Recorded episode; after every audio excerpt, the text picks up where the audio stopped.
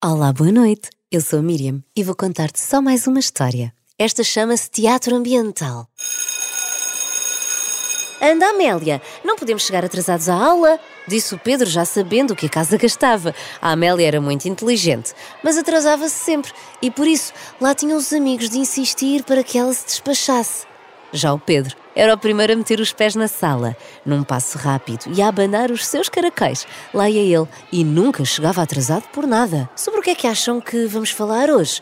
Perguntou curiosa a Inês. Eu aposto que vamos fazer contas outra vez, disse o Pedro. Oh não, não gosto nada de matemática, lamentou-se a Inês. O que eu gostava mesmo era de fazer uma composição. A Inês tinha muito jeito para escrever.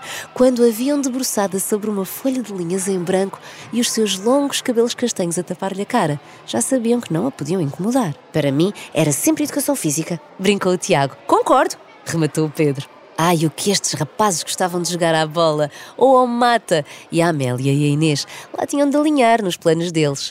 Bom dia, meninos, vamos sentar-nos? Perguntou a professora Clara com um sorriso rasgado. O Pedro e a Inês sentavam-se juntos e sempre na mesa da frente. E a Amélia e o Tiago sentavam-se na carteira ao lado. Para esta aula, calhava mesmo bem, pois a professora anunciou que iam fazer um trabalho de grupo. Para hoje vou lançar-vos um desafio. Em grupos, vão pensar em algo que gostassem que mudasse no nosso mundo. Os alunos trocavam olhares entre si e pensavam no assunto. Muitos já tinham ideias e rapidamente se juntaram e começaram a trabalhar. Mas já o Pedro, a Inês, a Amélia e o Tiago continuavam pensativos, até que... Já sei, disse o Tiago ajeitando os seus óculos. Os outros esperavam expectantes. E se falássemos sobre o ambiente? Sim, podíamos falar sobre os oceanos, que infelizmente sofrem muito com a poluição, sugeriu a Amélia. Ou então sobre a destruição dos habitats e em como os animais veem as suas casas destruídas, acrescentou a Inês. E ainda sobre as secas ou inundações por causa das alterações climáticas, rematou o Pedro. A professora ouviu atentamente as sugestões do grupo e disse: parece-me uma ótima ideia. Lembrem-se, têm de arranjar uma maneira apelativa de apresentar o projeto à turma e em formas de resolver estes grandes problemas ambientais. O grupo arregaçou as mangas e pôs-se logo ao trabalho. Não havia tempo a perder. E se fizéssemos um teatro? Perguntou a Inês. Posso escrever o guião e vocês podem ser as personagens. Ah, por exemplo, eu, como tenho olhos azuis, podia representar os oceanos e o seu descontentamento para connosco, os humanos, sugeriu Pedro. O grupo riu-se, mas até tinha achado uma ótima ideia. Este projeto ia ser um sucesso. No dia seguinte, a Amélia, a Inês, o Pedro e o Tiago estavam prontos para fazer a sua apresentação e a professora Clara aguardava expectante o início da peça. Vamos a isto, meninos? Escolheram um ótimo tema. Vamos ver o que nos trazem. A Inês fez uma breve introdução, na qual explicou que não faria parte da peça, uma vez que tinha escrito o guião, mas deixou claro que foi um trabalho desafiante e que este era um tema muito importante e que devia ser debatido. O ambiente é o que está à nossa volta, são as nossas florestas, os nossos oceanos. E quem é que não gosta de dar um belo de um mergulho no verão ou esconder-se nas sombras das árvores quando está muito calor? Pois bem, tal só será possível se estimarmos e cuidarmos de forma consciente e responsável do nosso ambiente. Devemos preservar a água e evitar fazer fogueiras em parques e jardins e assim prevenir os incêndios. Não devemos deitar lixo para o chão.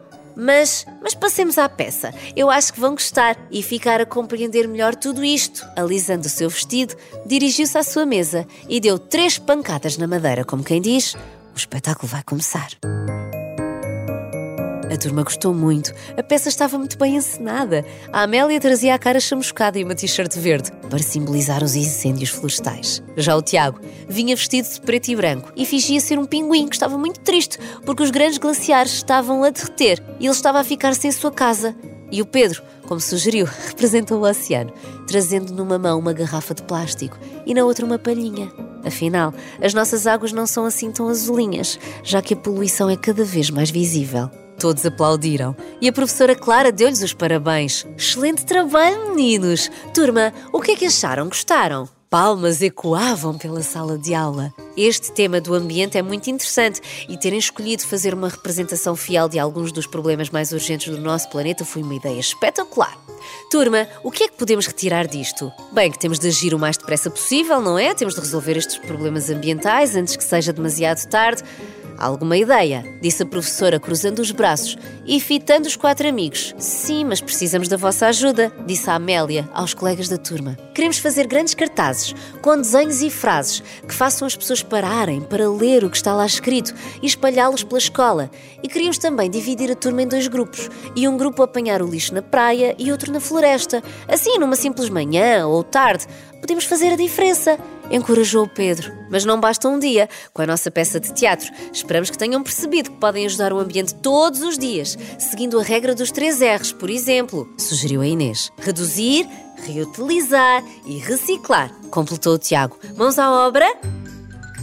Os colegas gostaram muito da ideia e a professora trouxe cartolinas grandes, papéis coloridos, lápis de cera, canetas de feltro. A sala tornou-se num verdadeiro ateliê e os alunos nos verdadeiros artistas. Fizeram cartazes apelativos e seguiram o plano à risca. E não só naquele dia, como no resto da semana e no resto do mês e por aí adiante. Afinal, se pararmos para pensar no assunto, percebemos que podemos fazer a diferença e tornar a Terra num planeta mais saudável. E é tão fácil.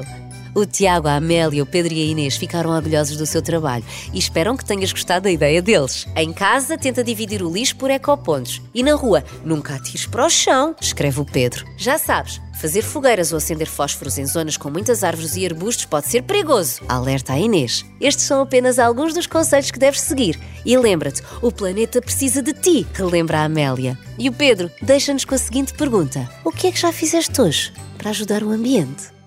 Espero que tenhas gostado desta história e que durmas muito bem, com sonhos tranquilos e felizes. A próxima história é de dois irmãos que têm um vizinho muito rabugento, está sempre a barufestar o senhor Arnaldo. Por que será? Descobre no próximo episódio de Só Mais Uma História.